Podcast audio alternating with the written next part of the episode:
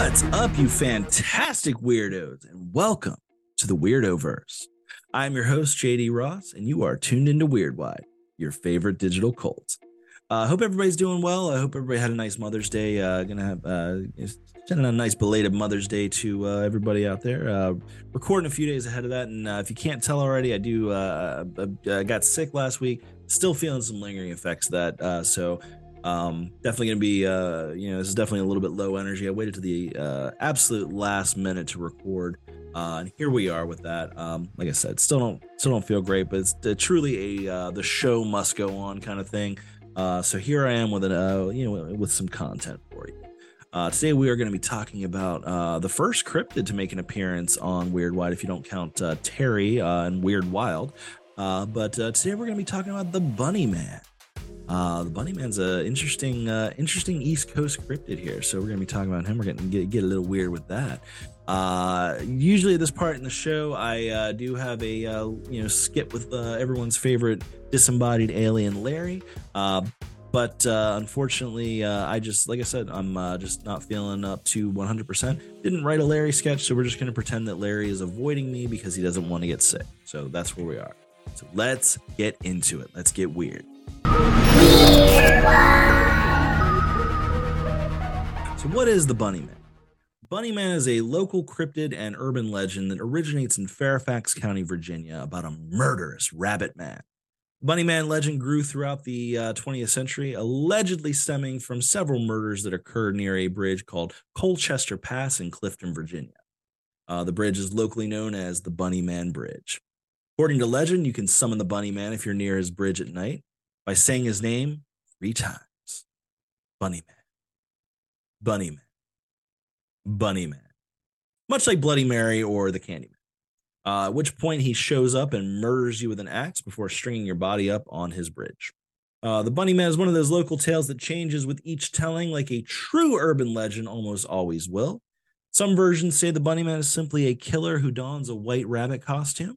Other versions say he's the spirit of an escaped mental patient who was obsessed with avenging the murder of his family uh, and hid near uh, Colchester Pass, eating rabbits and wearing their skins and hanging their remains from tree branches and murdering children on Halloween night. That's pretty ballsy for uh, the Bunny Man, isn't it? Because uh, Halloween is Michael Myers' turf. That's when uh, that's Michael Myers' big day. So you know, got the Bunny Man just hopping in here with that. It's pretty ballsy. Still, other legends seem to say that he might just be some weird dude who's super against trespassing. You'll see what I mean when uh, we get to near the end of this episode. But whatever the variation on the tale, some factors remain universal. Uh, the bunny man is almost always wearing a bunny costume, or he's a humanoid rabbit monster, almost always wielding an axe or a hatchet, and a lot of the times will throw said axe or hatchet at a car. So, where does the legend come from? Thanks to the efforts of one man in particular, Brian Conley, we have some of the potential answers. So, Brian Conley grew up in, Fair, in the Fairfax area and worked as a historian and archivist, and he actually traced the Bunny Man legend to some real life murders that uh, may have inspired the legend. Uh, Mr. Conley has a lot of his uh, research uh, condensed into a uh, um, pretty interesting article online. Um, so I was able to uh, lean on a lot of his research to for this episode. So that's where a lot of this is coming from. Conley writes that by 1973, the so-called Bunnyman had been reported in Maryland, Virginia, and the District of Columbia. His infrequent and widespread appearances tended to occur in secluded locations and usually tell of a figure clad in a white bunny suit armed with an axe and threatening children or vandalizing property. By the 1980s, the Bunny Man had become an even more sinister figure, with several gruesome murders to his credit. So the legend was spreading by the 70s, but where does it come from? And there's a couple possible explanations. Uh, one that uh, Conley managed to uh, debunk pretty easily, but that's uh, that of Douglas Clifton. This explanation goes back as far as 1904, might be the oldest one, but like I said, was debunked by Conley. And uh, Douglas Clifton was said to be uh, one of two inmates who escaped an insane asylum while being transferred to Lorton Prison. Lorton will come up again. Uh, Clifton murdered his fellow inmate Marcus Wallster and began taking on the persona of the Bunnyman. Problem is that, uh, along with a couple other uh, inaccuracies in this story, is Lorton Prison didn't actually open until 1910. Uh, so you already know this one's bullspit. but there are some verified murders that did contribute to the legend.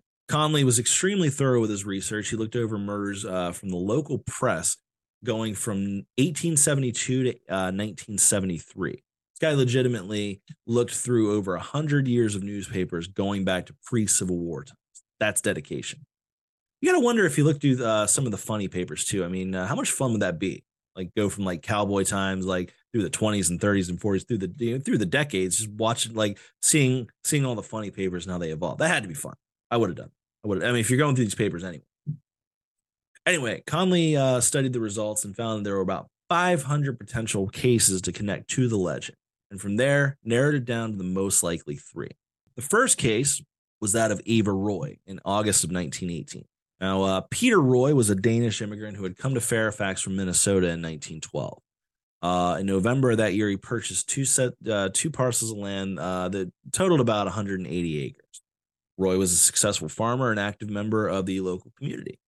With him lived his eldest daughter, Caroline, her husband, uh, William, and his daughter, uh, Ava, who was his youngest daughter. I think he had a couple other daughters too. And just so you know, uh, we, are gonna uh, definitely should put a uh, uh content warning here, uh, trigger warning. It's gonna get pretty brutal with some of these cases, so fair warning here. Now, on the uh, morning of August 4th, 1918, Ava Roy, who was 14 at the time, left her home around 9, around 9 a.m. to tend to her father's small herd of cows. Now, when Ava didn't return home that night, her father obviously got worried and began to search. A lot of the neighbors were called in to help, but it was about 24 hours later that her body was found tied to a tree in the woods near the old Hans house. Her apron strings had been tied around her throat. Uh, the county coroner concluded the girl had been brutally assaulted before being strangled to death. So, not a pleasant way to go that she went. Uh, coroner's jury was appointed and uh, quickly concluded we, the jury, find that Ava Roy came to her death at the hands of some unknown person, and the indications point to Lou Hall as the probable perpetrator of the crime. Lou Hall was a 33 year old woodcutter and lived about a half mile from the scene of the crime. Was seen in the woods uh, earlier that day uh, on the day of the girl's disappear- disappearance. Now they went through a series of suspects before they got to um, Hall. Uh, the case not very easily solved. Uh, like I said, they went through several. It was uh, one of the ones they uh, ruled out was William Wooster. He was age 16 and had been arrested for assaulting a their words colored girl. remember what era we're in here. Uh, he had recently been released from an insane asylum, but was found that he was nowhere near the scene of the crime, so he was ruled out. Uh, the next suspect was a uh, soldier who had deserted one of the local camps, uh, Camp AA Humphreys, which became Fort Belvoir. Belvoir, Bel, Belvoir, Belvoir.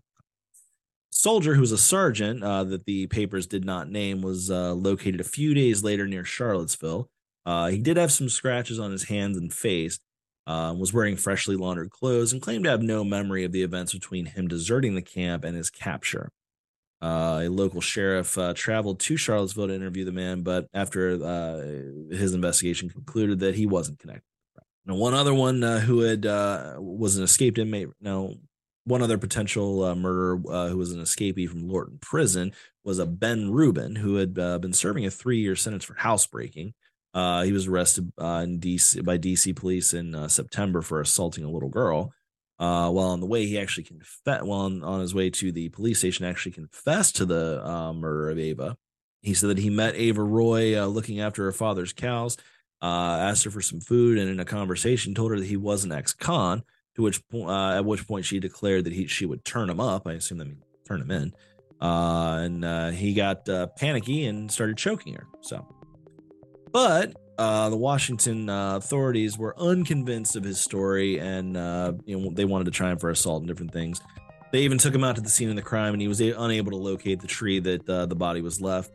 Um, then he started denying, uh, you know, the, uh, that he had actually murdered her. It was all bullshit. Said that the father being present there made him decide not to not to continue with his bullshit because he was lying. He actually uh, told the story. Uh, he wasn't actually just being uh, wasn't just a uh, nonsense false confession. Uh, he can he confessed to the crime, so he would be transferred to the jail in Fairfax uh, because he thought that it would actually be easier to escape because he had some other charges that he was dealing. with. I thought it'd be easier to escape in Fairfax. Um, he was eventually convicted of burglary um, and escaped from prison and was sentenced to four more years. So he fucked himself for no reason there. Lou Hall was finally tried for the murder actually had a couple trials. Uh, he was uh, most likely uh, most likely was the one that uh, committed the crime. Uh, but he had two trials. One was ended in a hung jury. The other one he was found not guilty. Um, and her murder was ultimately never solved. So you know he went free, and to this day we don't actually know who officially was the murderer. The next set of murders, again, another another another shocking and brutal one here uh, was uh, that of Minnie Loretta and Catherine Ridgway in March of 1927. So Mrs. Ridgway lived with her husband and three children on Telegraph Road in Alexandria. Uh, sometime in the morning of March 4th, 1927, a man later identified as Louis Borzig knocked on uh, knocked on their door, uh, basically asking if Mr. Ridgway was home. Uh, when he found that he was not, uh, Borzig attacked and beat Minnie Ridgway into unconsciousness, and then uh, went on to bludgeon the daughters, uh, Loretta and Catherine. Loretta is uh, Loretta was seven and Catherine was five. Um, then he stole, you know, all the money he could find in the house and bounced. So he basically, literally, just uh, you know, pulled some shit of like, you know, if the husband's not home, I'm gonna attack, uh, you know, because he thought he'd get away with it easier that way. Crime was discovered by a neighbor when he heard cries coming from inside the house. All three victims were taken to the hospital. Uh, Loretta later died that day. Catherine Ridgway lived for another eight days before she died, and Minnie uh, actually did survive. Uh, she recovered and was able to identify the assailant. Um, and uh, he actually was known to the Ridgways. He was somebody they knew, so that's even scarier. Uh, was arrested at his home and transferred to jail. Uh, he was arrested or he was executed for the murders of Loretta and Catherine on June 7th, 1927, just three months after his crime. They were like, fuck that guy. They were literally like, nah, you you are a son of a bitch, and we're not even dealing with your ass. They put his ass down quick. The last uh, and the last possible murder that uh, that uh, Conley was able to connect to the legends as a possibility uh, is that of Frances and June Holober. Another seriously fucked up situation. Uh, this is this one's gruesome. So uh, Frances was uh, 37, and her daughter June was only eight months old. On Thursday, February 24th, 1949, Mrs. Holober and her daughter were driving to Fairfax County uh, with her estranged husband Charles. They were all residents of D.C., and they, uh, I guess, they were, you know, going back and forth at some, you know, with one point here. Charles later told police that uh, they had come to see a new nudist colony that Mr. Holober had belonged to. I didn't even know they had nudist colonies back then. It's that's either a really a really creative ploy there, or that's just some absolute nonsense here. Now, somewhere along the way, they got uh, stuck in the mud, and the couple got into a fight. Mrs. Holober took the child and walked away, and uh, never returned. Uh, Charles Holober spent the night in the car uh, and got a ride back to D.C. the next day. Returned with his brother-in-law and a friend to retrieve the car. Uh, still finding no evidence of the family, the police were uh, notified. Uh, an intensive uh, search of the area took place. It involved the uh, Fairfax County Police, Washington detectives, and the Boy Scouts. Which I mean, that's you know, I never you know when I was in Boy Scouts, we never we never went looking for missing murder folk. You know, just saying, it just seems like uh, seems like things were a lot more intensive back then. It was like, yeah, yeah, you got a uniform. Get those, get these twelve year olds out here. Get these fucking, yeah, get them out here looking. Now, the next day, about 5 p.m., uh, searchers were about to give up for the night. Uh, one of the detectives noticed that the ground he was standing on was pretty soft, so they decided to kind of you know, just check it out a little bit. Both the mother and the daughter were found in a shallow grave about 200 yards away from where Charles, Hol- Charles Holober's car had been stuck in the mud. Frances Holober had been beaten and then shot once in the head and once in the heart. And the baby girl had been buried alive. What kind of son of a bitch I mean, uh, an eight month old baby, dude, that's some fucked up shit. That is some fucked up shit. The local community was clearly horrified by the whole situation, uh, especially uh, when the investigation identified Charles Holober as the prime suspect. Uh, Holober confessed uh, to investigators that he had planned the murder for three weeks and he actually had not intended to report the disappearance of his wife, but changed the plan when he got caught in the mud. This this dumb son of a bitch like his whole plan unraveled because he actually got stuck in the mud and couldn't get himself out. Like, what an asshole. What a piece of shit. And it came to trial on January 16, 1950. Uh, and after hearing about four days of testimony, uh, the jury returned a uh, guilty verdict and uh, Homeboy was sentenced to die. Now, Holober's attorney uh, was able to get an appeal filed and got the thing uh, actually undone and got him got him retried found uh, the second time that he was insane and he uh, you know was basically sent to a uh, insane asylum in Marion, Virginia. Uh, so you know he managed to sort of get away with uh, murder. Um, you know, wasn't put to death. Uh, he went to went to an insane asylum. But Conley thinks that all three of those might be off base as well. Uh, was caught and incarcerated. Uh, Borzig was caught and you know executed, and Ava Roy uh, she never she never found justice. Uh, she never found justice, and that you know that one was just simply too old, just too old to be the one. Conley did finally find a breakthrough in his research uh, when he found a newspaper article around Halloween of 1970. This is the part that actually leads like to this is the part that actually kind of ties it all together as far as the Bunny Man stuff goes. This is the part, the reality of it that re- that uh, combined with the murders creates this soup of a local legend. The article read as follows. Man in bunny suit sought in Fairfax. Fairfax County Police said yesterday they are looking for a man who likes to wear white bunny rabbit costume and throws hatchets through car windows. Honest. The newspaper actually said the word honest. Like, we know this is insane, but this really happened. We're really looking for this guy. Air Force Academy cadet uh, Robert Bennett told police shortly after midnight last Sunday he and his fiancee were sitting in a car on the 4400 block of Guinea Road when a man dressed in a white bunny suit with long bunny ears ran from nearby bushes and shouted, "You're on private property, and I have your tag number." This is this is the real like this is the reality. You need to remember this. This is the real thing that caused this legend to become what it is. The rabbit then threw a wooden handled hatchet through the right front window of the car, the first year cadet told police. As soon as he threw the hatchet, the rabbit skipped off into the night, police said. I love that he skipped off into the night. Like that's what they chose to describe. Like this dude comes out of nowhere, starts shouting about trespassing, and then fucking hammer throws a goddamn axe into the car and then skips off into the night like a fucking weird asshole. Uh, ben and his and uh, fiance were not injured, probably just sh- shaken up a little bit. That had to be the weirdest. That had to be such a mind fuck. Man, we talk about how weird it is now. I mean, it was no less weird in the 70s. It's just, you just had to look around a little bit. The article continues uh, Police say they have the hatchet, but no other clues in the case. Uh, they say Bennett was visiting an uncle who lives across the street from the spot where the car was parked. Um, the cadet was in the area to attend a uh, Air Force Navy football game. And then only two weeks later, the bunny man struck again. Uh, another article uh, read man wearing a furry bunny rabbit suit with two long ears appeared again on Guinea Road in Fairfax County Thursday night, police reported, this time wielding an axe and chopping away at a roof support on a new house. The article continues less than two weeks ago, a man wearing what was described as a rabbit suit uh, accused two people in a parked car of trespassing and heaved a hatchet through a closed window at, of the car at uh, 40, uh, 5400 Guinea Road. No, they were not hurt. Thursday night's rabbit, uh, wearing a suit described as a as gray, black, and white, was spotted a block away at 5307 Guinea Road. Paul Phillips, a uh, private security guard for a construction company, said he saw the rabbit standing on the front porch of a new but unoccupied house. I started talking to him, Phillips said, because that's what you do when you see a fucking psycho with an a- in a bunny outfit and an axe. You just start talking to him. He's probably a reasonable fellow. That's when he started shopping.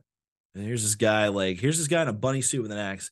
And he, and just like, that's when he starts to get agitated, you know, he just starts like chopping at this support beam. Oh, you people trespass around here. Phillips said that the rabbit uh, whacked the uh, whacked the pole eight times and then looked at him and said, If you don't get out of here, I'm to bust you in the head. Uh, Phillips uh, was notably, uh, you know, a little bit uh, taken aback by that. Went to go get his handgun, but the rabbit had uh, ran off into the woods. Didn't skip that time, but ran off into the woods. Security guard said the man was about 5'8, 160 pounds, and appeared to be in his early 20s. This is literally, like I said, the weird bit of truth that created the entire legend. Went from some weirdo hanging out in the woods in a bunny suit, chasing people off, to literally game of telephoning into this whole local cryptid slash urban legend. Pretty cool when you think about it, actually. Some weirdo accidentally created this. Now, we'll likely never know who uh, the true identity of the Bunny Man is, but perhaps you can find out for yourself if you go to his bridge in Fairfax County at night. Say his name thrice. Find out for yourself the legends are true. well, thanks for getting weird with me. Uh, special thanks to Brian Conley for all the research that he, uh, he made available online. Uh, that was a lot of help that we were able to, you know, a lot of the articles that I was looking through uh, referenced the uh, what Brian Conley had done. Uh, so it basically all came back to him was uh, you know Brian Conley is the reason that we have all the information we do. So uh, shout out to Brian. Uh, doubt that he uh, tunes into the show, but if you do, Brian, thanks for uh, all that research. Uh, if you like what you're hearing, everybody, uh, please consider uh, leaving the show a five star review on Apple Podcasts. Really helps the show, and it's a free and easy way to support Weird Wide. You're watching on YouTube, don't forget to subscribe and leave a comment. Also, check out www.weirdwide.com the new official home of Weird Wide on the interwebs. Uh, you can find every episode, subscribe to the newsletter, uh, get episodes sent directly to you. Uh, more stuff coming on that, so stay tuned. Uh, if you have any cool info that I missed on the Bunny Man, or maybe just want to say hi, ask me a question, uh, anything, email the show at weirdwidepodcast at gmail.com. I'm also on TikTok and Insta as Dude is Weirdo, so you can DM me on there. Uh, again, let me know what you think. Say hi. Tell me, uh, tell me some ideas for uh, episodes you want to hear. Uh, just whatever. If you got a cool story you want me to read on the air, uh, tune in next week. Uh, aiming to have a, weird news roundup. Should have Natalie and the Ghost on there with me, taking you through all the weirdest news that we could find. You do not want to miss that. We got some really cool shit. I know I've got a lot of weird news just waiting to be unleashed on you weirdos. So um, stay tuned for that. And again, thanks for bearing with me through this episode. I know that uh, wasn't my usual energy. I was a little bit uh, just not you know not feeling good. So again, uh, you know Thanks for tuning in with me there. I love you all. And until next time, keep it weird.